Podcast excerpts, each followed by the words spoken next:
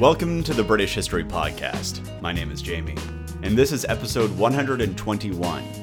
121, coincidentally, being the number of children that Queen Victoria planned on having, but had to settle with a mere nine children. Slacker. Alright, I know we haven't been doing episode numbers before, but I had a request and I figured we might as well start. So, 121 episodes so far, not counting the bonus episodes, the pub quizzes, and the members episodes. That's a hell of a lot. And speaking of members episodes, make sure you update your feeds. Last week I launched an episode on Anglo Saxon childhoods, and another fun episode is in production for release this week, and I think you're going to like it. And as always, if you want to become a member, you can do so over at my site, thebritishhistorypodcast.com. Membership enables me to keep this thing going, so if you're at all interested, it's cheap and it comes with fun little extras. Okay, enough of that. Let's get on with the show. So last week, we ended with Augustine converting the people of Kent to Christianity, and Ethelbert coming out as Christian. Now, was he converted by Augustine, or had he already been converted? We just don't know. But this is an excellent spot for us to pause and briefly chat about theories of history. For a very long time, the great man approach was the norm for how history was taught. In broad strokes, the great man theory suggests that history is changed through the efforts of great men, and so that's who we should focus on. For example, focus on Napoleon when talking about the French Revolution. Focus on George Washington when talking about the American Revolution. Focus on Bono when talking about U2. And that makes for simple and compelling narratives because you don't get bogged down with the vast multitudes, and you're able to create statuesque caricatures of historical figures and essentially carve them out of marble. But it leaves a lot of people behind, like The Edge. And honestly, it's how we end up with people only knowing about Caesar getting stabbed to death when you ask them about ancient Rome. It creates incredibly simple narratives that don't give a full understanding of history, but instead just give little vignettes that don't really communicate all that much. And I think this massive simplification and overfocus on individual leaders also leads to deification. It gives the impression that some of these leaders were just demigods, and we will never see their like again. And how could you not feel that way?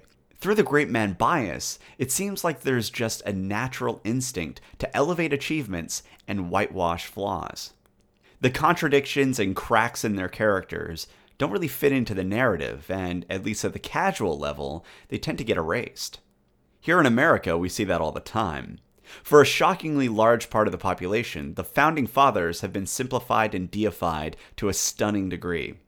The contradictions, the startling number of disagreements on key constitutional issues, and the incredible acrimony between them has all been but forgotten. Because of this, they're becoming mere statues to be pointed at and quoted as needed, and the raw humanity that made them interesting is being ground to dust. And more importantly, the multitudes who came before them and those who stood behind them are almost entirely forgotten.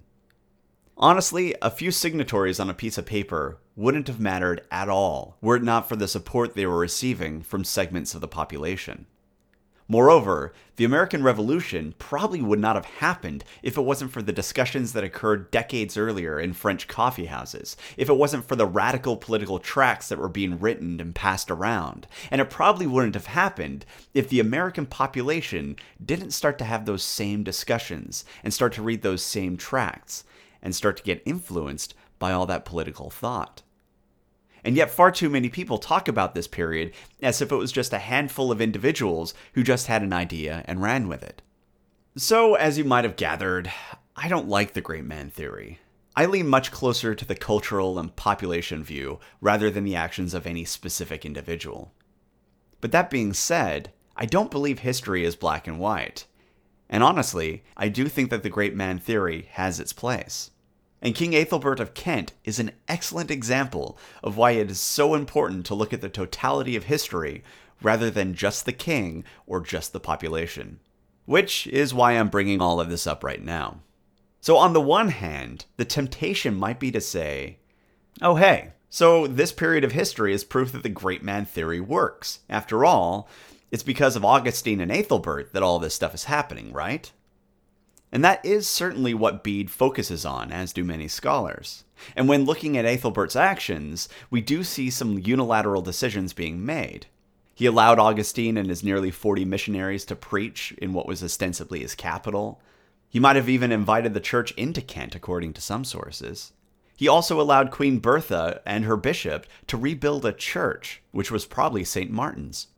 There's a lot in there that seems unilateral and gives the sense that one man was affecting history. And in a way, I think he was. And since we brought her up, what about Queen Bertha? Bede largely ignores her, but she had a role to play too, and a rather big one that was helped in no small part by her membership in the aristocracy. So when we look at her role, it's clear that the great man approach applies there too. After all, not all great men were men. However, it really isn't as black and white as it might seem at first. King Ethelbert was clearly working within a cultural context. Like we've spoken about for a few episodes, switching religions was dodgy business. And it very much seems like he recognized the politically dangerous position that he was in because he tested the waters by inviting Augustine to convert the population of Canterbury, and he didn't require anyone to convert, but he did provide incentives to conversion. It's plain as day to me that Ethelbert was waiting until the political winds would allow conversion, rather than trying to simply force through a conversion, which could have ended up with him getting killed. And that's just looking at Kent. You can also broaden the scope and look at what was going on in all the Anglo Saxon kingdoms south of the Humber. And when you do that, you'll see some interesting stuff. For example, you'll note that this didn't happen when King Ceawlin of Wessex was Bretwalda. Now, Ceawlin had approximately the same amount of power as King Ethelbert, so he could have converted if he wanted to. But the Pope went for Kent, not for Wessex. Why? Well, culturally, Kent was already sliding towards the continent, which was heavily under the influence of the Roman Church. Of all the Anglo Saxon kingdoms, Kent was the most likely to be friendly to the church based on their Frankish ties. And those ties weren't just through the aristocracy, but they were also just throughout society as well. The people of Kent were dressing in surprisingly Frankish ways. The Franks were fashionable. So there was a cultural link there that could be exploited. And that didn't exist anywhere else in eastern Britannia. And to avoid conversion would irritate Rome and Francia, which were two entities that Ethelbert really wanted to have as allies and definitely did not want to have as enemies you would have been all too aware of how small his kingdom was. You weren't finding Franks dressing up in Kentish ways, after all. This power disparity went in one direction. And then you have the issue of Christians already living within his borders. The Franks were popular, and the Franks were Christian. Conversions might have already been occurring within his borders. And then you have the Britons who were being brought under Anglo Saxon control, and we almost certainly had some Britons who were holding on to their old Christian ways. So the reality is that there were probably already quite a few Christians there within Kent, not the least of which was his own queen, Bertha. And so the political winds might have been starting to turn towards conversion. And Ethelbert, like many leaders throughout history, might have been running as fast as he could to get ahead of the crowd in order to appear like he was leading it. So, what I'm getting at here is that Ethelbert's free hand to convert really wasn't all that free. It was constrained by what the people of Kent wanted and what they would accept. Moreover, it was influenced by what was politically possible through the influence of the continent, and also potentially the British Christians living within the kingdom, and also done under motivating factors that existed outside of his kingdom, both in Francia and also in Rome. This wasn't a single great man meeting another great man and deciding on a switch. This looks more like a king making some actions to nudge his kingdom in a direction, but also running to catch up to where his kingdom was already headed. And I think that's often how history works. Leaders can make decisions that have an impact, but the available decisions are determined by the cultural climate that they're in. And so to ignore the people and the external political realities is to ignore a big part of the story. So there you have it. Some thoughts on theory and how I'm approaching this story.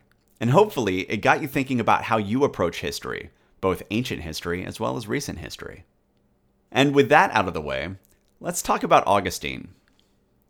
So, Augustine was feeling pretty happy with himself. He had gone to the edge of the world, and now the Roman Catholic Church had a foothold out there. And the king was openly Christian as well. All in all, this was a pretty good get for the church, and it had promotion written all over it. Now, was it hard? Probably. I mean, we aren't told who his nearly 40 missionaries were, nor are we told what happened to them, or even what the Pope thought of them, but we can surmise that at least some of them had a rough time of it based upon what Bede had to say about them demonstrating that they were willing to suffer and die for their faith. So we can be pretty sure that this wasn't the most easy of conversions. And as a result, you might be wondering if those nearly 40 missionaries were rewarded, or if Augustine took all the glory while they were left muttering about what a prima donna he was. And I'm sorry to tell you that we have no idea. But at least based on what Bede is telling us, Augustine was the one who got the spotlight. So Bede tells us that sometime before 601, Augustine left Kent and traveled to Arles, a much more staunchly Christian seat of power on the continent. Now, we're not told whether his poor, potentially scarred and bruised missionaries also came along, but we do know that while Augustine was there, he received his orders from Pope Gregory. Augustine was to become an archbishop. Not the Archbishop of Canterbury. No. Augustine would be the Archbishop of the English. In fact, Canterbury wasn't even going to be the seat of power, but rather London, the old Roman trading town that used to be known as Londinium, would be the see of England. Well, that's a bit awkward, and it makes me wonder if the Pope knew about the political realities on the ground, because London was held by Sled, king of the East Saxons. And Sled was pagan. And he also possessed a rather awesome name Sled. So we have Stuf and we have sled. And for some reason, these names went out of fashion, which I think is a crime. Anyway, so Augustine had a bit of a hurdle to overcome, since it's unlikely that Sled would be excited about a foreign and exclusionary religion being centered in arguably the most important town in his kingdom. But on the upside, Augustine had a couple angles that he could work. First, King Ethelbert of Kent was powerful, more powerful than King Sled. And second, King Sled's son, a man by the name of Sabert, was married to Ricula. And Ricula was King Ethelbert's daughter. So maybe Augustine's Kentish allies could be of some service. Though convincing the King of Kent to help might be a bit of a challenge even if he was filled with religious fervor. After all, Augustine would be asking the King of Kent to risk war in order to move the seat of Christian power out of his own kingdom and into a rival subking's territory. How do you even begin to sell that? Even suggesting it might turn Ethelbert from an ally into an enemy. So, London might have been a great choice if you're looking at it on paper from Rome and you're only focused on trade routes, centrality, and the like. But politically, on the ground, Augustine likely read those orders and said, Holy shit, are you kidding me? So, what I'm getting at here is Augustine kind of got a mixed bag from the Pope, what with his promotion coming paired with an unreasonable plan. The new archbishop also had a number of pressing issues that he wanted the pope's guidance on regarding the administration of his new diocese. So he wrote a letter and he had it carried to Rome, and then he waited for a response. And I really like these questions because they give you a window into what was on his mind, what might have been going on at the time, and also what his priorities were, or at least what he was thinking about first when he started writing. So the first question had to do with administrative issues within the clergy dividing up the offerings and that sort of stuff. And the Pope responded by letting him know that he wanted Augustine to engage directly with the clergy and provide rules and guidance for them by living among them. And additionally, the tithes were to be divided in quarters, with one quarter going to Augustine and his household, one for the clergy, one for the poor, and one for the repair of the churches. And that's a pretty impressive stipend, isn't it? I mean, Augustine is getting the same amount of money as all of the poor people in Britain combined. That's a hell of a job if you can get it. And then in his second question, Augustine raised a question that I actually would have asked myself. Though I probably would have raised it before the, hey, how much money do I get question. But whatever. Basically, Augustine wanted to know why, if there was only one correct path, only one true faith, why there are different customs for different churches, all within the Roman Catholic community. Do you see what he's asking there? He's basically saying, we were taught that the Roman way was the only proper way to worship. But I have seen all other kinds of worship in my travels, all ostensibly within the Roman Catholic Church. So, which customs are the correct ones, and thus, what should I teach the English? What's the correct path? And the Pope's response was actually surprisingly small l liberal from a religious perspective. And I suppose that makes sense, since his goal was to convert pagans and then sort out any issues later on, rather than to enforce total unanimity. So, what Gregory tells Augustine is that he should look at the holy places and customs and choose the things that are pious, religious, and upright, and then adopt them and teach them to the English. Now, that seems like a massive break from religious doctrine, but the reality is that it wasn't that unusual of a stance for the Pope. After all, Pope Gregory also advocated consecrating pagan holy sites and altars and converting them to Christian sites in order to make conversion easier on the newly converted population. At least in this, he doesn't seem to have been a firebrand, but rather something more of a realist and recognized that you really have to pick your battles sometimes. Augustine's third question was how to punish someone who had stolen from the church. He doesn't provide details, so it isn't clear if this was a just in case question or if a theft really occurred. And if it had occurred, whether it was by the general population, the congregation, or even by a member of the clergy. No details are given. But it must have been important since it was featured right after money and religious issues. And unfortunately, Gregory doesn't give a clear answer. He says that the goods are to be returned, and then he says that rich people should be punished with fines while poor people should get whipped. Charming. And he also says that some people should get heavier punishment than others, but he doesn't say why, merely pointing out that punishment should come from a place of charity rather than a place of passion, sort of like disciplining children. In fact, he says it should be exactly like disciplining children. Augustine's fourth question was whether two brothers could marry two sisters from different families. And the Pope said that was fine. Augustine then stepped it up a notch and asked how much marriage was allowed within a family. For example, could a man marry his stepmother or her relatives? In response, the Pope voiced concerns regarding inbreeding, and while he seems to have been fairly lax on some issues, he definitely had strong views on sexual matters. So Gregory said that a couple must be separated by three or four generations. As for the issue with the stepmother, the Pope connected a couple biblical phrases, quote, thou shalt not uncover the nakedness of thy father, end quote, along with, quote, they shall be two in one flesh, end quote. And by doing that, he reasoned that sex would be uncovering the nakedness of the father, essentially. So guys shouldn't share partners with their fathers or be a heinous crime. Thus, no go on the stepmom crush. Sister in laws were also out due to the one flesh definition. And actually, if this doesn't give you a window into what the love lives among the Anglo Saxon aristocracy in Kent looked like, I don't know what will.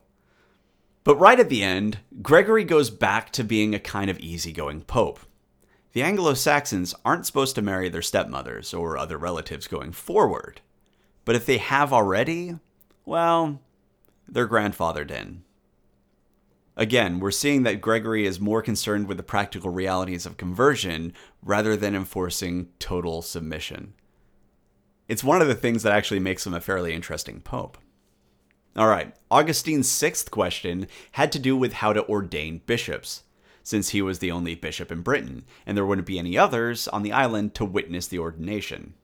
And that's a completely valid question. What do you do when you need bishops to witness an ordination when you're the only one there? And the Pope's response was fairly straightforward. Essentially, it came down to this Dude, just get three or four bishops to come across the channel when you need them. It isn't that far. You're not getting a pass on that requirement. Besides, this should be a happy event that's witnessed by your brothers. Come on. Next, Augustine wanted to know how he was supposed to deal with the bishops of France and Britain. As in, did he have control of the bishops in France? That's kind of cheeky, right? He was just named the Archbishop of England, and now he wants to see if he can assert his power across the channel as well. Well, the Pope was having none of it. Augustine only had power over the bishops in Britain. Period. I love the fact that he asked, though. It's like your parents giving you an old beater for your first car and you saying, Thanks, but can I have your car too? Now, the eighth question has many parts, and Augustine said that they were all things that were, quote, requisite to be known by the rude nation of the English, end quote. and I really love how you get the impression from that that these questions gave him the heebie jeebies. It's just good stuff. All right, so here's what Augustine wanted to know Could a pregnant woman be baptized? How long after she's given birth should she be refused access to the church? When can an infant be baptized? When can a couple start having sex following a birth? Could a woman come into the church and have communion while she was menstruating? And I think this might be my favorite. Can a man enter the church and have communion without bathing first if he had recently had sex? Reading between the lines, I can imagine Unferth standing next to Augustine saying, Hey, Augie, can you smell that? And given the focus of the early church, it probably shouldn't surprise you that these were the questions where Gregory had the most to say. Not authority, not religious customs, not even money. Nope. Those were apparently minor issues to be dealt with quickly. But the stuff regarding women, and even worse, their bits, well, that requires some serious discussion. And I'm sure you're on the edge of your seat wondering what the rules are. So rather than going through the extensive discussion that the Pope had, I'll just give you the bullet points. First, you should not baptize a pregnant woman. As for how long a new mother is barred from the church, if it was a baby boy, 33 days. If it was a baby girl, 66 days. And all of this came from the Old Testament. However, there was a small loophole in that you can baptize a woman who's recently given birth if there's a danger of death. And the same rule applies to newborns as well. Immediate baptism was totally allowed. As for sex, no sex until the baby is no longer breastfed. Brutal. Though it might be that they figured out that the chances of getting pregnant during breastfeeding is reduced, and the church just wasn't crazy about the idea of having sex for pleasure. So any sex during that period was probably assumed to be kind of sinful. Interestingly, during his discussion, the Pope took the time to comment on how much he disapproved of wet nursing, which is something that came up in the childhood members only episode, actually. And he also brought up how couples shouldn't have sex during her period upon pain of death. Seriously, death. So that's kind of extreme. But on the other hand, the Pope said that menstruating women could still go to church and receive communion, so I guess there's that. And actually, here's where I kind of start to like Pope Gregory, if it wasn't for the whole sex during one week of the month equals death stance. Because he reminds Augustine that menstruation isn't a crime and that women shouldn't be punished for it. Now, his understanding for why it occurs is flawed, but at least he's not approaching it as a vile sin. And I'm damn close to wanting to high five him for it, because not everyone will be that enlightened as we go forward. As for whether you can come to church after having sex without bathing first, the answer is a resounding no. And actually, if the sex was recent, you can't even come in even if you have bathed first. And it makes me wonder if Augustine was closely inspecting his congregation's faces and saying, No, no, you look a bit flushed. And this is the Dark Ages. No one should be that happy and relaxed. I know what you've been up to. Get out. However, there was another small loophole, and it all came down to why you were having sex. If you were having sex to have children, well, the decision on whether or not to go to church was up to you. But if you were having sex for pleasure, well, that's just unacceptable, and the couple should, quote, lament their deed, end quote. And I'm sure that's exactly what happened. Okay, and for the final question, Augustine wanted to know whether, after having a vision, you could receive communion and be part of the church. I really wish I knew what prompted this question. Was it Augustine himself, or was someone in the community having visions? What was going on? We just don't know. But the Pope responded that such a person could not enter the church without bathing first and then waiting until the evening. That's because a vision was seen as a form of uncleanliness. There were some caveats there, but basically that's the rule.